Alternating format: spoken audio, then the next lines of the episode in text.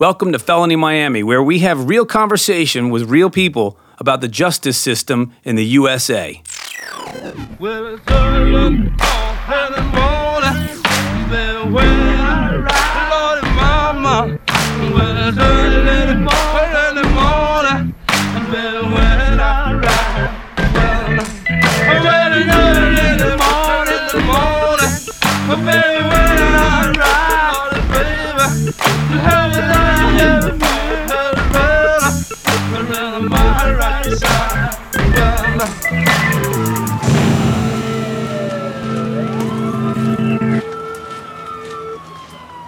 On Valentine's Day 2018, one of the world's deadliest school shootings took place at Marjory Stoneman Douglas High School in Parkland, Florida. 17 students and teachers were killed, and millions traumatized as the nation watched in horror while it all unfolded on television.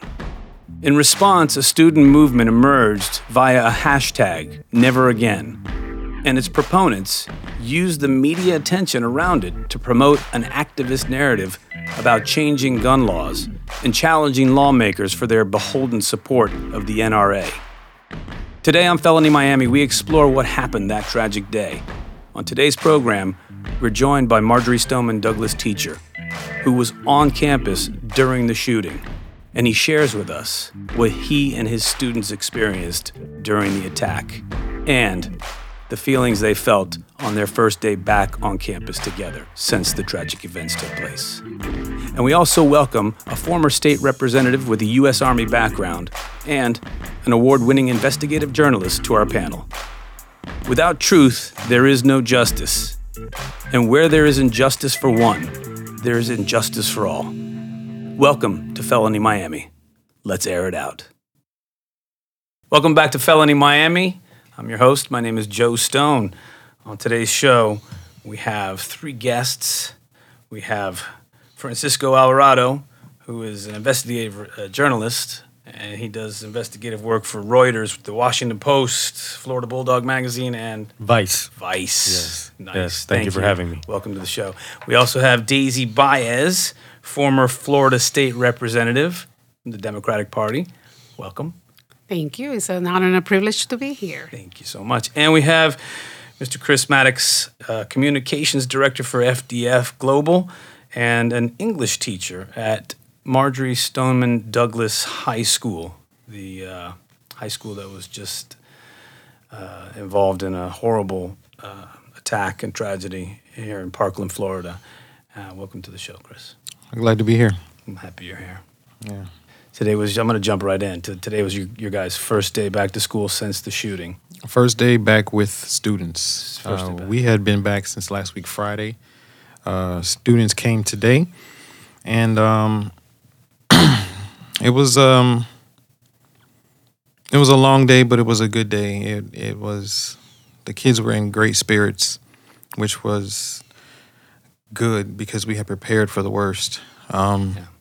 We had grief counselors on campus. We had um, all types of support staff. We had an army of therapy dogs, Oh, wow. yeah. Puppies. puppies, um, all types of dogs. Oh, that's amazing. And but I have to say, like, I can see, like, I can see just your your physical appearance and your energy because I've seen you before, and you look like, uh, like it was a very emotional day. yeah, it has been for the last couple of weeks. Um, Yeah. um, today was the first day of my class that we um, when everything happened. I was in my fourth hour, my fourth hour class. That was the last class of that particular day, and so that's the group that we evacuated with. And um, today was, and so when we started school today, we started with our fourth hour classes for that purpose. Um, so it was my first time seeing them since you know Wednesday, and so that was it was good though. You know, I saw some of them on Sunday when we had the reunification open house type thing. Um, a lot of kids came out, which was great to see them, but uh,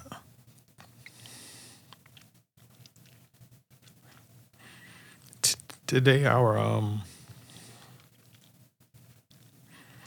our squad was together, meeting that fourth hour group. Um, it's one of my favorite classes, and uh, and almost all of them showed up today. Um, I think we only had one kid absent in that particular group, so it was good to see them. Um, and they were great. They were in high spirits and ready to talk and ready to um, and ready to move, you know, like forward. So it was a long day. Um, and it's been a long couple days leading up to it. Yeah. But um proud of our kids. Um they're good kids. They're resilient and they're smart.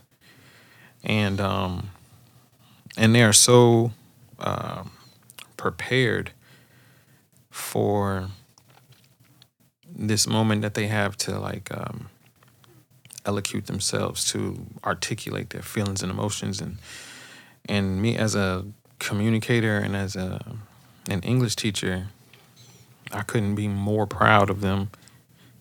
You know, so yeah. Yeah, yeah. Thank you uh, so much for for coming here. I know it. I know at the end of the day, you know, coming here, uh, not easy. Uh, Yeah. We're super grateful that you're here and able to share this, you know, experience with us. And, you know, I mean, this this opens the door for a lot of conversation. You know. Uh, about guns, about schools, about mental health care, about um, why these uh, different uh, entities were informed about this kid.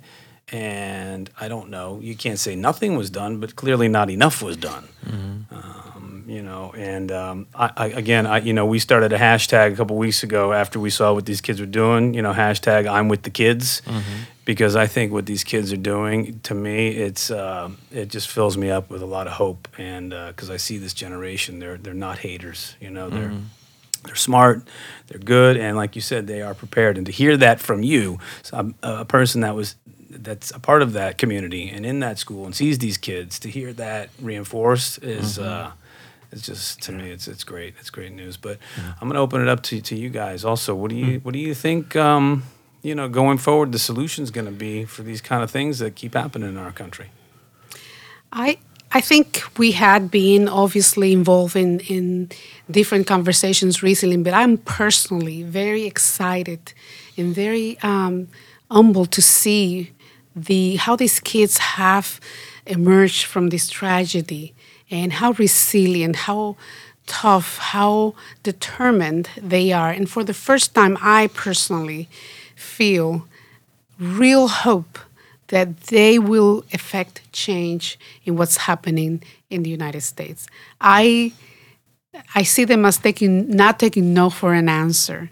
I see them as believing that change is possible, and maybe some of us have become um, doubters or have become disenchanted with politics. But I think we have we are witnessing a transcendental change or movement in our nation, and it's being led by 16, 17, and 18 year olds.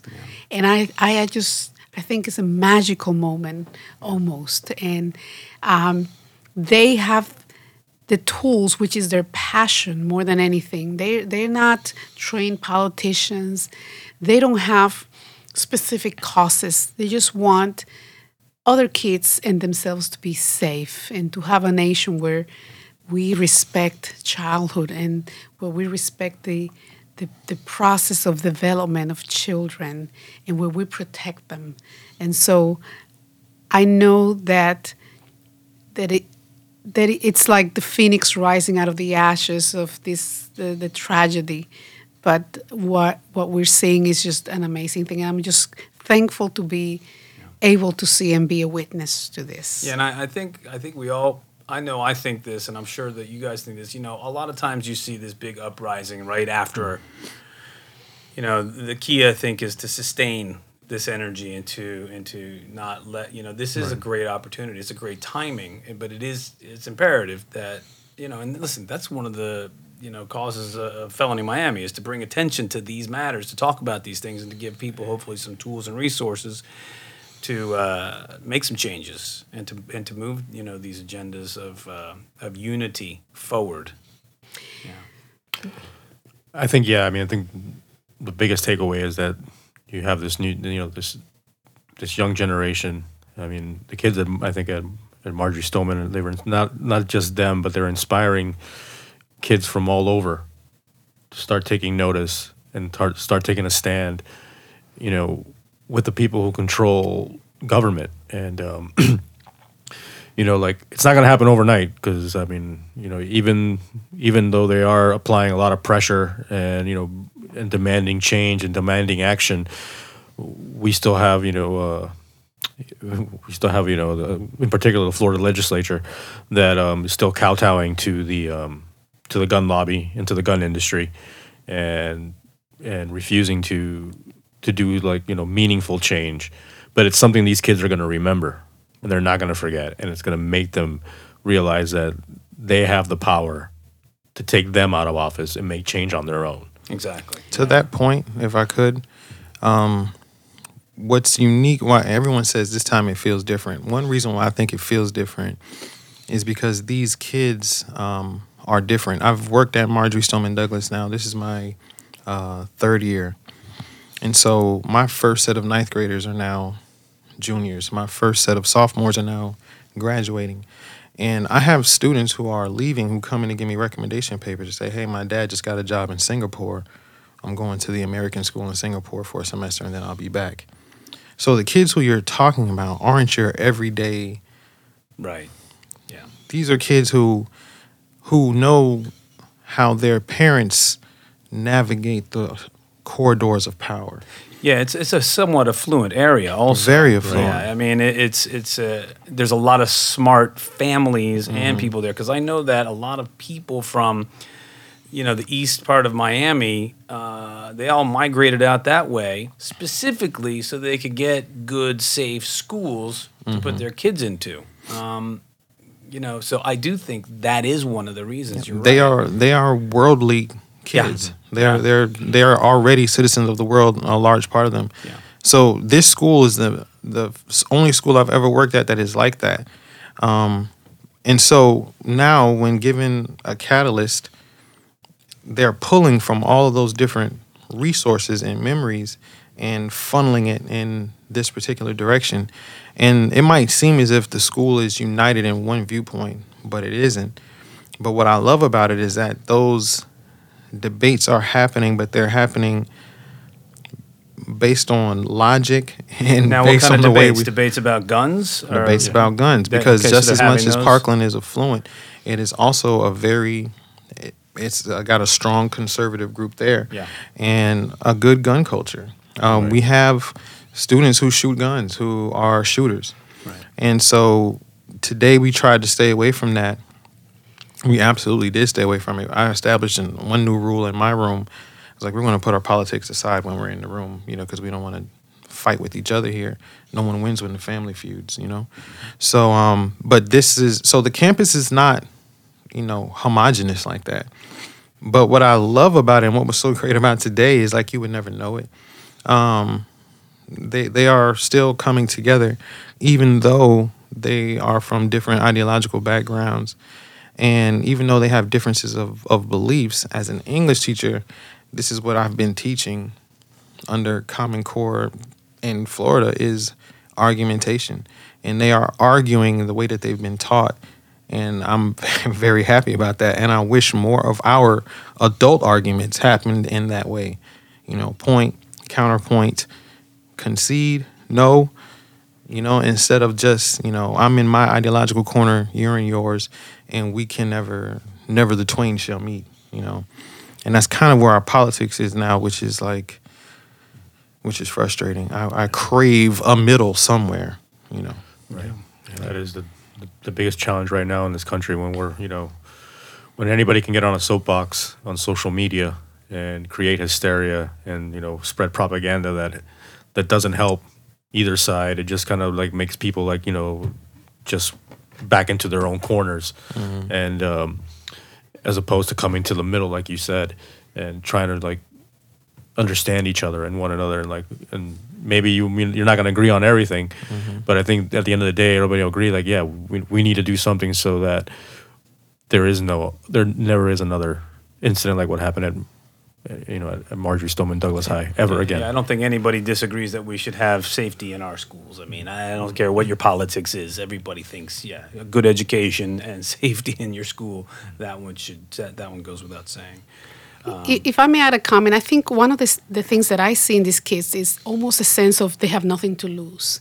And I think when, when you see politicians and you see just the older generation, they're always in a sort of like a measured way, trying to not be too confrontational or trying to say the right things or the scripted thing. They don't have that. They're, they're able to just go out and say how they feel and what they expect. And I think that has been refreshing to a lot of people. And what you have seen is that that approach has already uh, made a huge difference. We saw today how Walmart and Dick's, uh, Dick's Sporting Goods, Goods yeah. both chose not to continue to sell assault weapons. Weapons. So, so and to raise the age, I think. Exactly. Yeah. So in in other changes, other companies, Right. other like the pressure. So the fact that they have so quickly able to organize and have this uh, march on on March twenty fourth, uh, and the fact they have the, the, the level of interest that they have generated, all because they're not afraid. Yeah. And I think that's refreshing. So let me ask you guys. Uh, we'll take this around the table. What do you feel about uh, the AR, the AR-15? Do you think we should all have uh, access to those? I, okay, I'll start off. um, you know, I've had the chance to write stories about, you know, both sides because I've actually, I mean, I've hung out with people who are are for gun control, and I've also done stories on people, you know, who are probably just like the students in your school that you know that are shooters and enjoy shooting, uh, you know, as a pastime, and and and I've definitely, you know, like I don't I don't see myself as being on either side of the equation because I see both sides. I see like there I can hear the arguments of the people who own guns and have guns for a hobby. I have friends that that that is a hobby for them. Um, however, I do believe that measures that these private companies are taking, like uh, Dick's and Walmart, should be done, and that those are smart moves. Because at the end of the day, it's a responsible thing. Because I mean, at the end of the day, I mean, I don't care how you cut it. I mean, at 18, 19, 20, your brain is still forming. Yes. You know, you're still you're, you're still like making impulsive decisions, and and adding a gun to the mix is is is like you know it just doesn't make any sense. No. Um, and that's not saying that you know that We don't that's not 'em out- saying that we you let can't out- add that alcohol to the mix, I mean, that's not saying that you can't be responsible with you know with the kid and you know show them how to handle guns and let them you know have access to guns and understand gun culture. But at the same time, you got to teach them responsibility. So yes or And- no for the AR-15s? that Oh, I'm sorry. We're, we're right. dancing around here. You know, Um, I like uh, the input. uh, sorry, I got, got we went off on a tangent Yeah, yeah. there. But um, the AR-15, yeah. Um, I mean, to me, it's like, I mean, I don't see how you can, how banning the AR-15 will, cha- will, will prevent you know another you know mass tragedy. Exactly. Um, it's it's very, and again, I'm just saying this, and I'm not saying this because it's like you know, it's just because of the gun culture in America, Right. and it's like and we and it's a gun that has a that it the only difference from like another rifle is the fact that it has a stock. I mean, uh, I mean a pistol grip Right. that has a pistol grip, and it goes in. And so you go into all these debates about like you know you get into like people get lost into this debate about the mechanics of the gun, and at the end of the day, I think it's not so much about the gun, it's about making sure that the people who shouldn't have those guns Right. get those guns. Exactly. How about you, Daisy? No. Uh, I, I am not for assault weapons being in the hands of civilians. And I can say that from my perspective of having served in the United States Army, I trained to use weapons. I'm very comfortable handling them.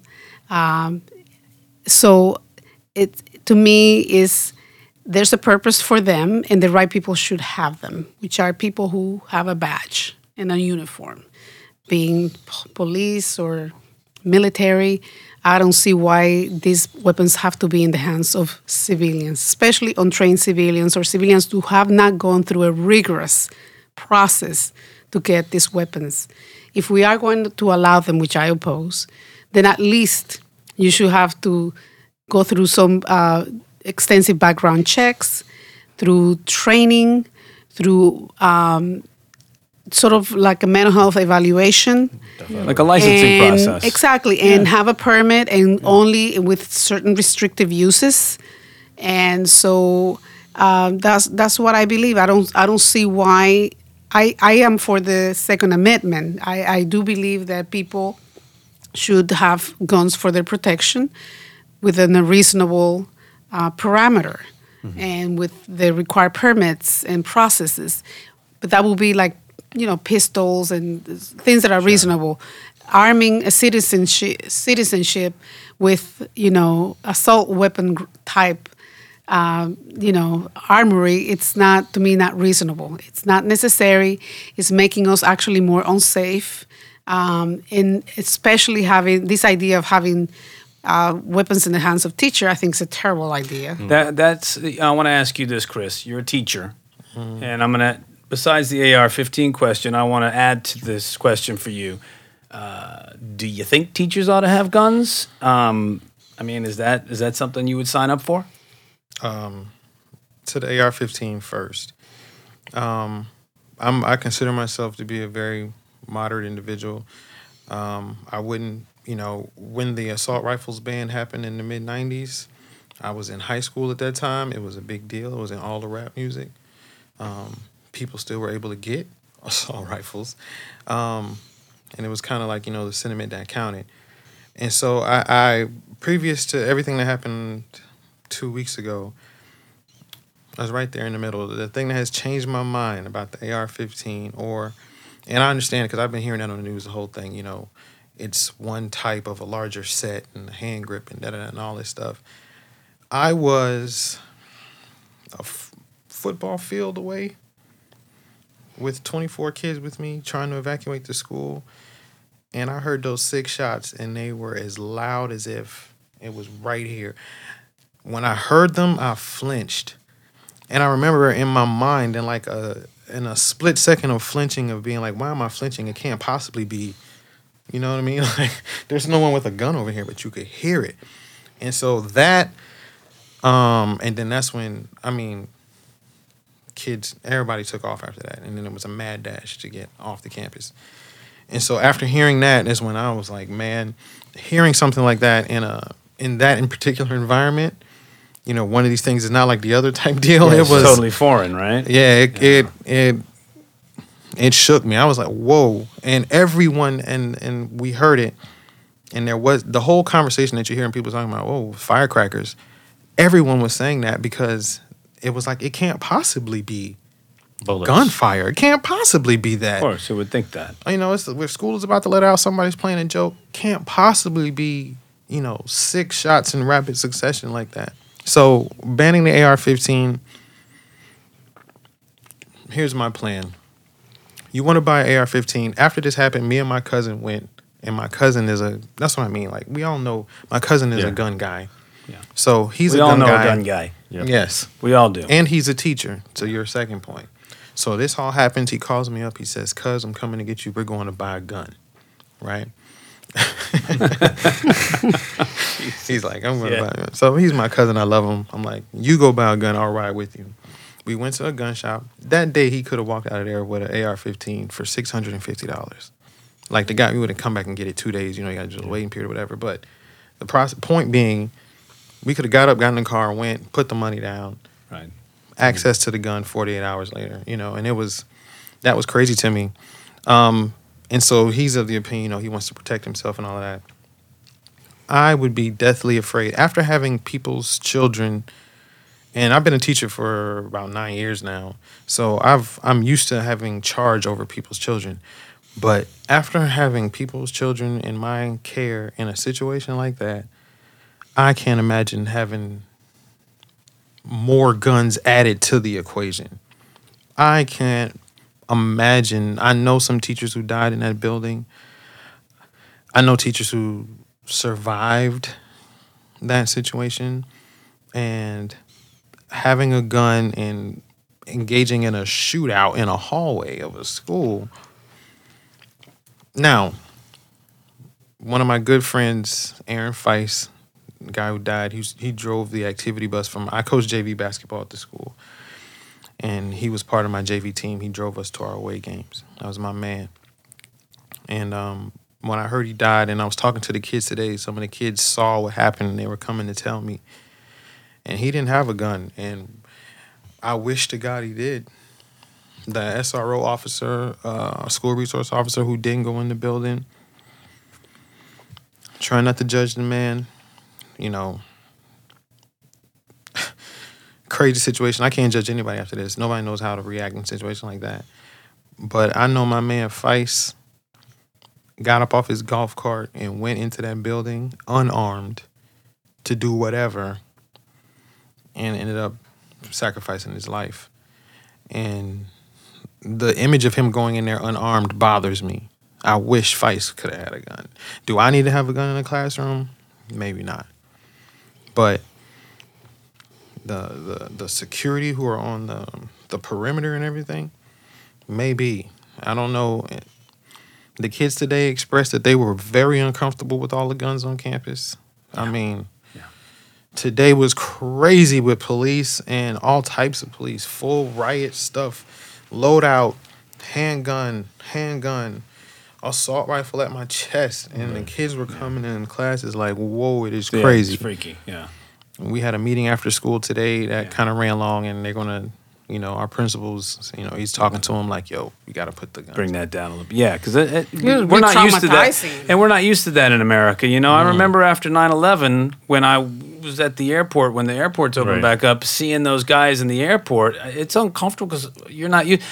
I've traveled around the world. When you know, when I'm in another country and Mm. you see that, you're like, well, yeah, okay. I mean, Mm-hmm. London. Yeah, I used to go to London back when the IRA stuff was going down. and- Actually, now again though. Yeah, I, I was in London last year, right. and they were walking around with Right, rifles. but you're like, ah, all right, it's London. You see them with their Uzis or whatever it is they have, and you're like, ah, okay, but you, we're not used to that in this country. It's not part of our Not at all. Psyche, thing. our yeah, culture. so it's it's it's kind of like, ugh, what's going and on? then just here? the last thing about arming teachers and in the hardening of schools thing is I think all of that is just so much lazy ideas. right. Um, if your solution to this problem is to give the teacher a gun, then you're still conceding the idea that someone will get a, a, an assault rifle or some weapon. Someone will attack a school.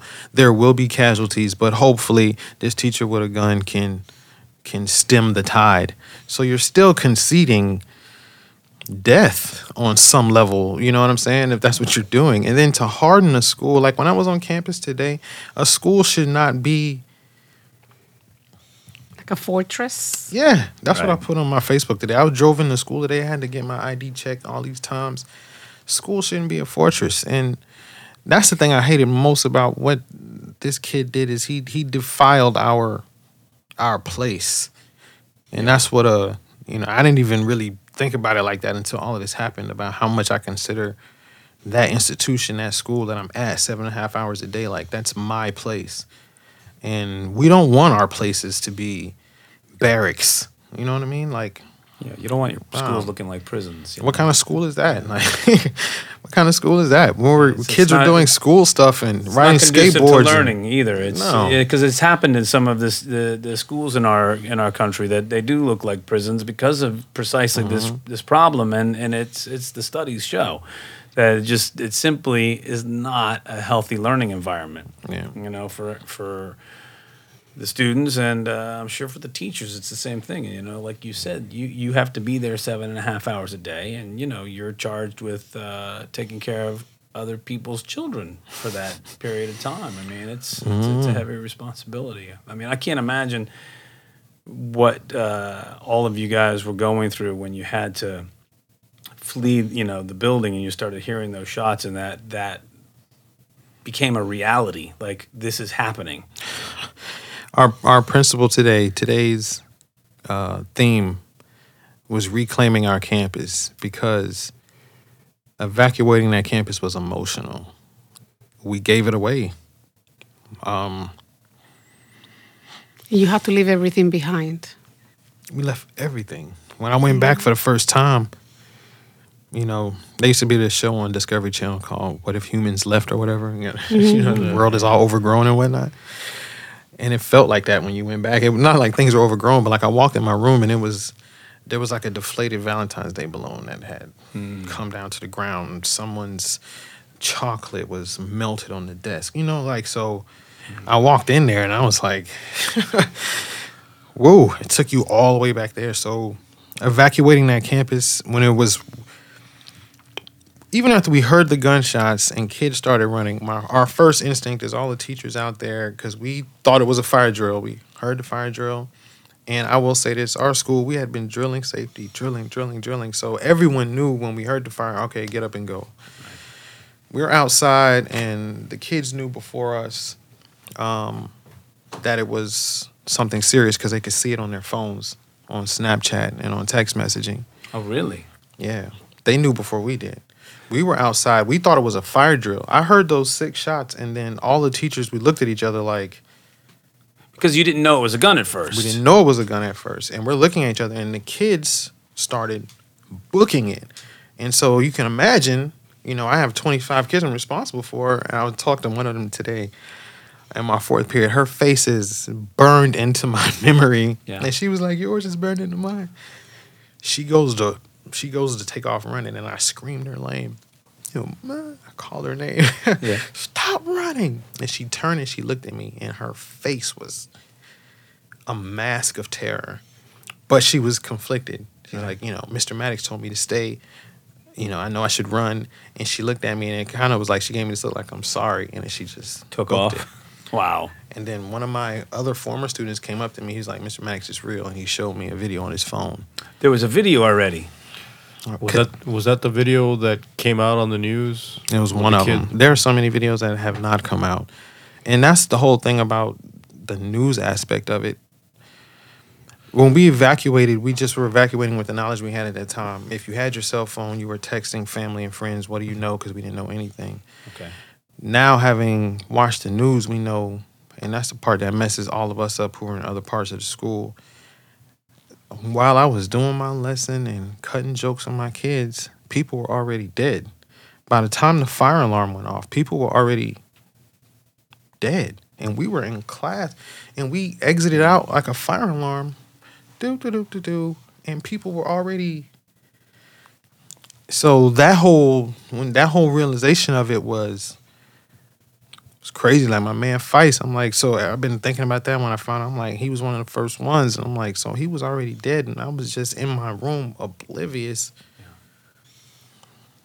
You know. So we evacuated the campus, and it was precarious. we had to. There's a canal, and we were walking this rickety path. There's a gate here to the middle school, and we're a whole mass of people getting bottlenecked and the kids were panicky because you know there's helicopters now and who knew where the shooter was. And then to find out that he escaped by blending in with our whole mass of kids. Really? that's how he got out. Mm-hmm. Yeah.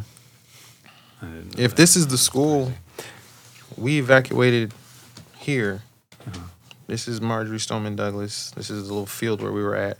We evacuated here. This is the middle school. There's a canal here and the sawgrass expressway you get here the canal bends and we had this is a long walk so we have a whole mass of kids. Then we get here and we got to funnel in and then they start jumping fences they're panicking there and so we're all in the back trying to make sure no one falls into the canal. So then by the time we got out to the road again and we emerged onto the road and it was in full there were police everywhere helicopters the kids were Then you knew. Well, you knew from the videos that it was we knew from not the a videos fire. it was real but Yeah, yeah, yeah. Not to the extent, probably. Not to That's that. Yeah, that, that's when you start seeing all and that then stuff. as it's, it, uh, as we were next level. going, the kids and the the technology, and then so once I realized that they were communicating with people in the building, um, I coach JV basketball. I also have a mentoring program I run at the school, and we all have group group text. And so then I got on my phone and I was like, everybody check in, and thank God everybody. che- they all checked in And I was like, whew.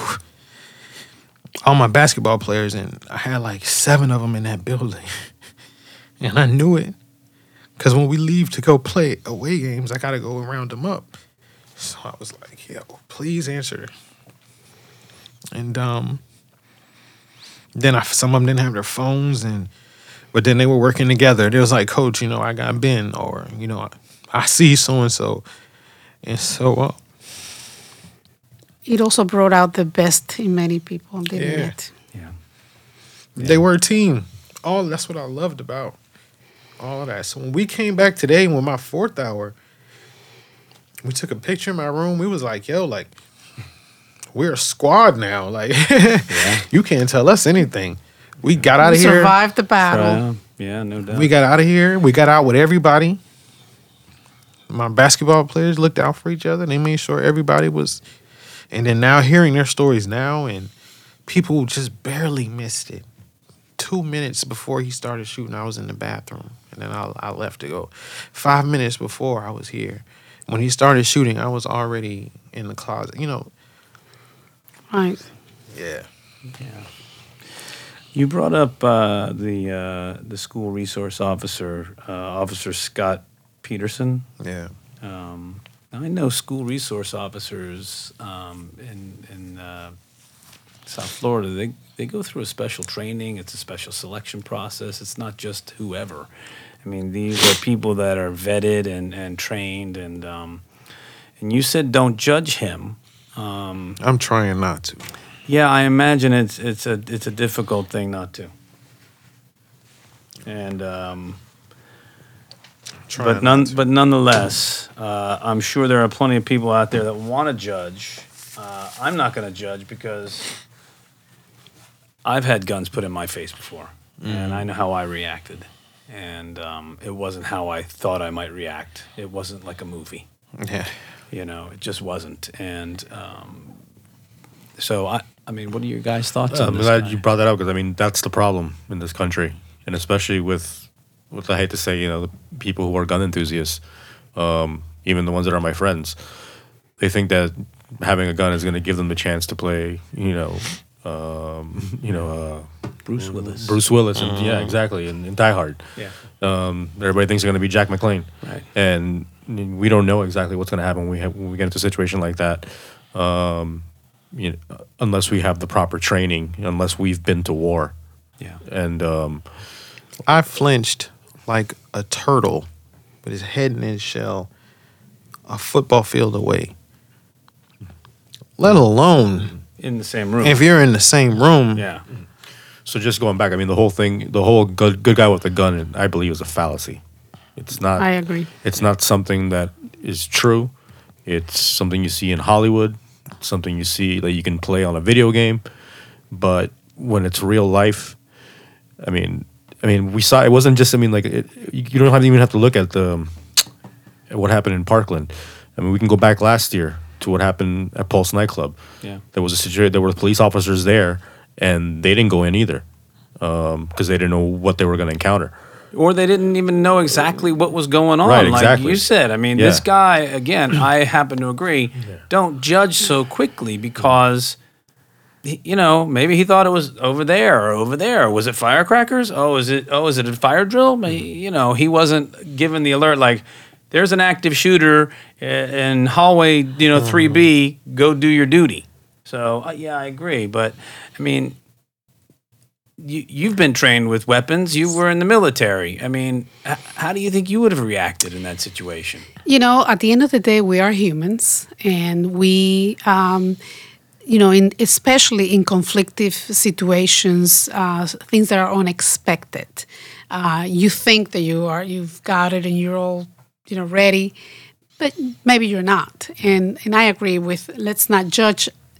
That said, you know, I think the argument of the good guy with a gun has been advanced to to support a, a specific uh, movement. And to sell more guns. Exactly. So I, I don't believe in that. I, I believe that um, if you don't have the weapon, it's it's a better option. I mean, I don't think there's one thing that can cure what's going on right now. I think it's a multitude of things, but certainly minimizing access to gun has to be one of those things. And uh, we saw that the good guy with a gun argument didn't work in this particular case because there was a, a good guy with a gun, and it did. He panicked or, or he misunderstood the situation for whatever reason. It it just didn't work. Yeah, and so as a result, we have you know you know a lot of people that were killed, and um, um, we now go to the argument, of course, of what what is it this or that. Of course, we also know that uh, access to mental health is very very important. And I was trained. I'm a I'm a trained social worker. And I was actually, uh, I'm a, have a master's in counseling education, so I was also trained as a school counselor. So, you know, what we have seen in the last decade, at least in Florida, is a massive, massive defunding of resources to schools, both in mental health access, school counselors, school supportive personnel. I mean, Florida schools have been decimated, basically. The, yeah, the mental health healthcare system in this state for sure. I mean, in, in most of the country, what what's unfortunately happened, according to the information that I've sought out, is that our police forces have become the de facto mental health care providers, and they're not. They're not mental health care providers. Uh, not look- only our police officers, but our emergency rooms and our teachers Yes. have become the catch all for all societal ills that are not being addressed through proper funding or th- through proper programs. Yeah, and I think part of it is, you know, and this is one of the whole reasons that we started this this podcast, Felony Miami, is to shine a light and turn the volume up on these things that should not be stigmatized. Look, there's a lot of emotional illness in this country right now, you know, and there's a lot of mental illness. And the problem is, you know, everybody wants it to be like like you were saying, uh, like a movie. And you know, it's not a movie everybody knows somebody that's going through some kind of a mental illness. Yeah. Everybody. It's just like everybody has a gay somebody in their family. But you know, today's kids, they're not haters on that. Oh yeah, so so so's gay. Next. They want to get married to that guy. Next. They don't care. So Right.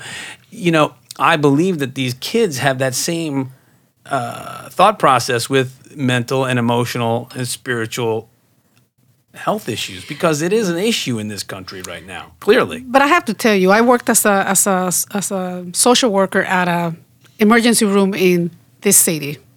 And if you were someone that brought was brought in with mental health problems and you had no insurance, I basically had no place to send you.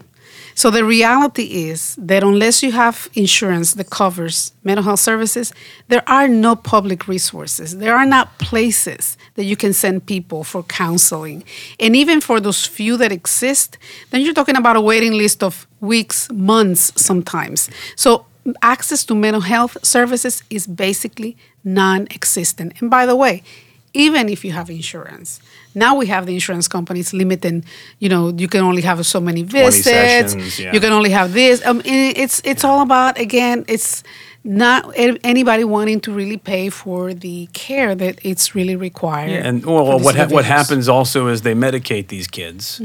Uh, they're medicated Because from when it's they're the little. easy way out. Yeah, they medicate them from when they're little. Then all of a sudden they become teenagers. They get off the medication. They don't see a real uh, world reality in front of them, and you and you add the guns to that, and it becomes A lethal mix. yeah, it becomes a disaster. It just, um, yeah, I mean, the, the whole the whole thing with um, the good guy with a gun. Just jumping back to that for a second. Uh, I mean, uh, I'm, I'm, I like I like your opinion on that. I, I like uh, all of your opinions on that. I just am curious if it's not going to be a good guy with a gun, and it's not going to be banning guns uh, what's it gonna be? What's it gonna actually be? Is it more mental health care? Is it more? Is it is it an age thing? If you make the age twenty one, is it licensing? You have to have a license to drive a car. You can't just get in the car. You have to wear your seatbelt. It's the law. You have to have insurance. It's the law. Well, I mean, it's a. I think it's it's a combination of everything. You know, it's like looking at again gun restrictions. You know, like again, if you're 19, you can't. You, I mean, just like a handgun, you can't buy it until you're 21. I mean, any uh, firearm, well, regardless of what it is. Um, another thing that you just mentioned, insurance. I mean, we got to get insurance on cars, right? Yeah, Because you know, I mean, there's just a chance is that you might get an accident, you might you, you might even kill somebody. it's the law. you know, and you're gonna and somebody's gonna have to pay for it. Yeah. So why shouldn't you carry insurance for your weapons?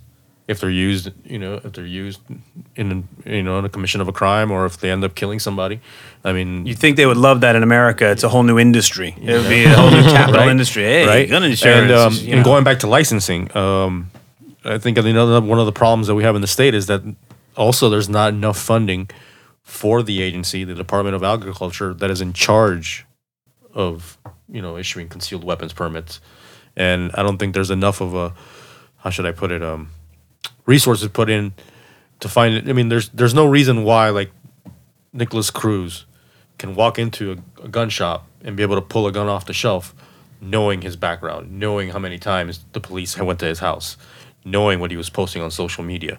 If there's a way for gun sellers to have that information, you guarantee they're not going to sell a gun. Because I mean, that's that's one Can thing. Jump in one second. yeah. yeah. And um, because you're right, but and you've said a couple of ways here. You said uh, resources. We need more resources because what it all comes down to, and this is the third rail that no one and why things cannot get done. is the difference between small governments and a government of appropriate size. To do that, to make sure the background check system is fully dataed up and that everyone has access to it, there needs to be someone who's responsible for that. Do you want to put it in the hands of a private company? Maybe you could do that and privatize it. Um, to have, an, you know, I don't know, maybe I'm just a primrose path type of guy, but then I'm letting everybody's mad, you know, the FBI didn't do this. Everybody. Can you imagine how many tips the FBI gets? To run down every tip, you need resources to do that. The BSO guys who didn't necessarily, you know, they followed up with, and this is because I work with the kids Broward County like, Sheriff's Office. Broward Yeah. County Sheriff's Office. I work with kids in the school system. I've worked with several kids, not necessarily school shooter potential, but there's a lot of troubled kids. And the school is only equipped to do but so much. When you get a kid like Nikolas Cruz, who in our school, we did everything we could do, he gets expelled. And he's now, there is no transition. There is no, hey, we couldn't handle this bad apple. Here you go, police or whoever, whoever. Right, yeah. He's now in the world. Just let out, yeah. You know, just like, out, out just like anybody else. Yeah. But so who, how do you track that? That there's, and it all comes down to infrastructure. Some people say bureaucracy. If you don't want to have a larger government, then you got to be willing to privatize it.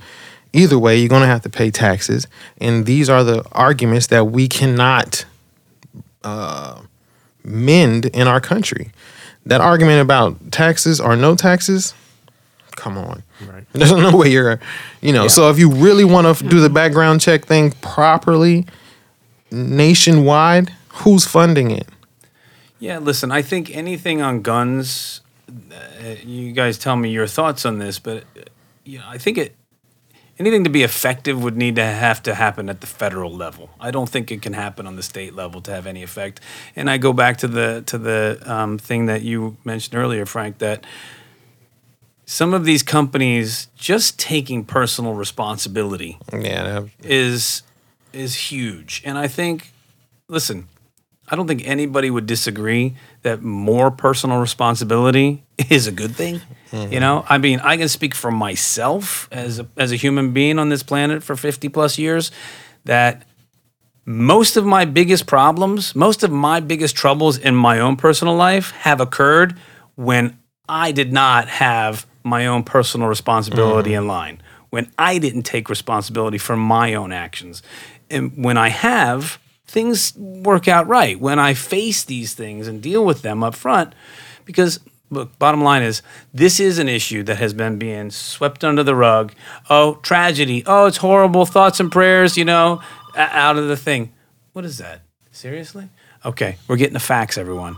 The fax line hasn't rang here in two years. But, uh, and for those of you who are younger, a fax machine is it's this machine that, that sends a, A text, a text. a line, per, a line Exactly. for every. It's a first generation text machine. It's a first generation texting device.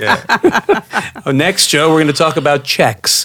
um, so, anyway, uh, sorry for that interruption. But uh, yeah, I mean, listen, bottom line is personal responsibility. Uh, this country's been sweeping this issue under the rug. You know, every time we have a tragedy, uh, people ra- raise up their voices, and then it seems to just you know quiet down and go away, just like everything else does. Um, but like every one of you has said today at this table, there seems to be something a little different this time. And I, I think it is the kids. I think it's the kids that, that experience this firsthand. I think it's because these kids are kids that have some privilege, and and they're not. And it seems like they're not going to squander it. It seems like they're going to take this privilege that they've been given, and they're going to try to put it to good use. with the privilege because privilege sometimes has a, a connotation that's negative um, i think what i was trying to say earlier because it is a, a certain amount of privilege but um, they understand how government works Right, and with great privilege comes great Exactly. responsibility. you understand yes, Yes. and they have had enough the- education to understand how the system works already. and education from school but also from the communities in which they live they live next door to state representatives you, under, you, under, you Right. understand what i'm saying yeah, they see how it works. Yes, they and that these are people, and they right. understand how. I'll give you um one, and I was like, uh, one of the kids at the, um, at the town hall. He's talking to Marco Rubio, and he he gave him a, a valid question. He says, "We have enough people in here. If all these people gave, say, ten dollars, we probably could replace whatever the NRA is donating to you." So at that point, his argument is no longer the emotional, "Hey, you know, don't you feel bad? Kids are getting shot." His argument is no longer, um, you know, "Oh, we shouldn't do this because it's bad." Because of where he's come from, he's uh, he understands. Right. Oh, if the thing is money, well, I can get you some money. right? if money is what the issue is, Right. Then We're gonna get you some. we can get you some money as long as you agree not to take the NRA money. so you know, I you know, I get the other side of it also because I've had conversations with people that believe in what the NRA's Yes. charter is all about, and you know that that it's the ultimate check and balance. You know, we Mm-hmm. have our three branches of government that are supposed to check each other and our, uh, our you know how it's supposed to work. But uh, you know, as Dr. B would say, you Mm-hmm. know, one of our felony Miami contributors, he'd say no. The guns are the people's ultimate check Mm-hmm. and balance. And you know what? I want to have the right in case the, the government gets out of control. Uh, I- so I- I, I- I see both sides of Right. it.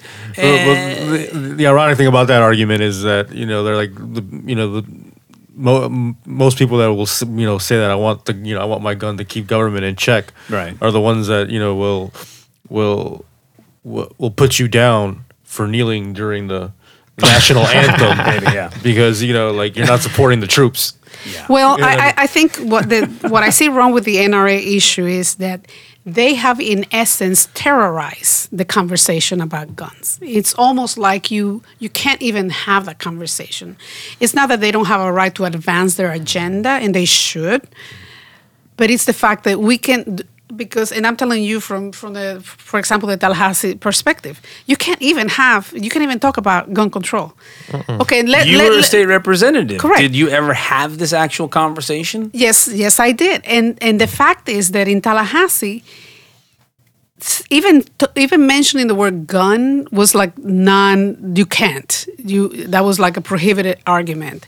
And any kind of legislation that had to do with guns would never see the light of day. It would never come to the floor. It would never go to a committee because everybody seemed to be afraid of the NRA. And the NRA lobbyist, Yeah, uh, Marion Hammer.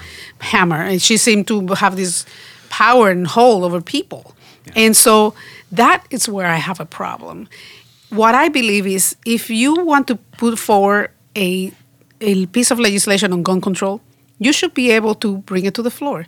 Now, people should vote however they want, for or against it. Being that the majority likely are pro gun, it's not going to pass. But we owe the people of the state of Florida the ability to have the representative bring forth their ideas and truly represent them. Mm-hmm. And that is not what's happening in Tallahassee. what the great success of the NRA is, and I say this as a as a writer, is they have told the country a fantastic story. Mm-hmm. They have tied gun ownership to being intrinsically American. Patri- pa- To patriotism. patriotism, to nationalism, to mm-hmm. it is part of your Americanness to, you know, fight against tyranny. And that's their greatest because they've, they've told that story. And, you know, you hear people all the time, and it's like, well, even when you read it, you know, for the, uh, it's about a militia and so and so and so, and it's, you know, very, it's not necessarily clear that it means that me and you can bear arms, maybe. However you want to spin it, they've told a fantastic story. And then the last piece I'll say about when people are like, oh, I want to, just in case the government gets crazy, Andre 3000 has a lyric um, on um, his very first album with Outkast. He said, man, you're talking about those gats. They made those gats. They got some shit that'll blow out your back from where they stay at. Exactly. So, so Right. you're gonna No, and I brought that same argument up. Yeah. Like, you- you're not gonna, you're not gonna go up against the U.S. military. Yeah, you're not going to win a war against You're not gonna. yeah, No. It's not gonna happen. you and know? your front And yard with about an AR-15 against. You? The thing about the NRA is they've been around since the 1870s, right? I mean, it's not a mm-hmm. new thing, mm-hmm. and their story has their whole narrative has changed throughout the years. You know, in the f- 40s, 50s, 60s, it was all about hunting and you know the, the right to have your gun to go hunting and hunting. And then in the 70s and 80s, when we had incredibly bad crime, their whole narrative changed to you need a gun to protect mm-hmm. yourself because they're coming for you. They're going to come and get you. Mm-hmm. You know, and and now their whole narrative is, uh, you know keep your you know keep your hands off of my gun the famous charlton heston you mm-hmm. know from like cold dead hands you know which is listen it's almost like this one group is like their own little government you know this nra and it seems now you see what's happening delta they got a big fight going on uh, they got- Georgia, yeah. yeah, in Georgia. I mean, th- these people have politicized that whole thing. They were asking for a tax uh, break on some fuel. Uh, they wanted to make it like they were not going to give them the tax break, but it, they were fighting them a week before that, saying. We're not going to. We don't want to give it to them anyway. The Republicans were saying we don't want to give this to these hmm. people. So now they jumped on and said, "Hey, let's say no, just to politicize Yeah. it." So that's bullshit. Also, bottom line is this: some of these other companies are acting responsible. They're disassociating themselves from the NRA. Mm-hmm. How long is that going to last? Is it going to last a month? Well, I'll- six months, a year? Are they gone for good? on that particular what you see right there at least in my opinion is the difference between capitalism and government walmart Dick's delta as much of those that's them being responsible it's also them looking at their market and looking at their demographic and saying it's beneficial for us to be on this side of this Capitalism. it's Of course, capitalism yeah. Right. it's Yeah. pure you know and which is not a bad thing No. that's one of the reasons why capitalism can work especially when paired with democracy It's a huge is because driver if in the this country. democracy fails in some regard, the market might be able to push, you know, And, uh, Yeah, yeah, correct it- it. you know what I mean? itself. Yeah, that's why you got Exactly. cap and trade and all them, all these ideas and all of that. So, all and so to your question, how long will it last? If the pressure continues, um, if our students at Marjory Stoneman Douglas can can continue it, can keep the energy alive, the more the pressure maintains, the better chance you have of more companies saying, "Hey, look, we're not going to sell. You want to buy your gun, buy it. Just buy it, you know, somewhere else." If it Dick's to say that, I think they're like the second or third or something. like Walmart and they're Dick's up are there, pretty yeah. much the top Yeah. two, that. Yeah, that's huge. Huge Like, companies, yeah. And, and, and, and let me tell you something else. I think the they also realize that we have I don't know how many millions of kids who are now 17 who are going to be uh, eligible to vote Yeah. in the next midterm elections, and definitely a few more millions who are going to be able to vote in 2020. And they realize that you know they're coming because they are now energized. We know that traditionally, your lowest voting block has been the younger folks. Right. Uh, the, That seems the to be changing, seniors huh? have been the more traditional, more reliable voters. But now we see a new generation. There's there's the saying, wait a minute, I have a I have a say in this, and it's going to be with my vote. And that if that doesn't send a, a real and strong message to everyone that these kids are coming, I don't know what else will. Yeah, well, I hope that we can help to keep these kids motivated. I really do, because I've personally, I've always been civic minded and tried to uh, get people. I've, I'm one of those guys that I go out and you know, on, during campaign season and I stand in the corner and I register people to vote. You know, it's just something I feel like I like to do. It's mm. one of the very few things that I do. And I've seen a generation of people completely disenchanted and disconnected and not even not even caring to be involved or wanting to know what's involved. And those are the people that are like in their late 20s and 30s right now. Mm. And it's that generation that you know that they just because they didn't want to be involved. And that's one of the things that I'm thrilled about with this next generation of kids that are coming up to voting age. They seem like they want to be involved. And you know, listen, America uh, was built on activism. This country was built on activism. It's all grassroots stuff. You're not going to see big changes from the top down. It never happens that way in this country. It always happens from from the ground up. And um, And let me tell you, these kids have killer social media skills. oh yeah, I mean, they the access that they have to communication is like one no no one had ever had before. So they are utilizing that. They know they're very skilled at it. They're using it, and that is definitely advancing their agenda. Because in the past, different groups will have to then find money, mm-hmm. you know, like the NRA or other groups to put out their, their message mm-hmm. in media, television, whatever. And that was costly and, and it required organization, it required Yes. bureaucracy. They don't need that. They can just go straight to their Facebook or their Instagram or Twitter, whatever, and put out something, it goes viral, and there, boom, you have it. Yeah, yeah. All right. Well, um, I just I, I want to thank everybody. This has uh, been an incredible episode of Felony Miami. It's uh, it's a conversation that needs to continue. Absolutely. And um, you know, I just want to thank everyone for their thoughts and their input today. Um, it's uh, it's been enlightening, and Chris, thank you so much for. Um, you know, getting real and, and showing some emotion here today. That, that I'm so uh, tired of yeah. crying and being weepy, man. I ain't- haven't cried this It's all much my entire It's all right. life. let it let it out. Listen, if more of us in this country were, were okay to, to show our emotions and cry every now and then, I think we'd be a whole lot better. Absolutely. Yeah, Daisy, thank you so much for taking time out of your busy schedule. Really, really appreciate it. And uh, Frank, we respect and appreciate your work. I appreciate you guys having me on. Thank you so much for being here. Uh, I want to, for all of us here at Felony Miami, extend our condolences to the victims and the families and everybody involved in this horrible Parkland situation, and also extend our hope and uh, enthusiasm for you all to continue to make a change and to keep this movement going forward. For Felony Miami, I'm Joe Stone. We'll see you next time. Thanks for listening. Well,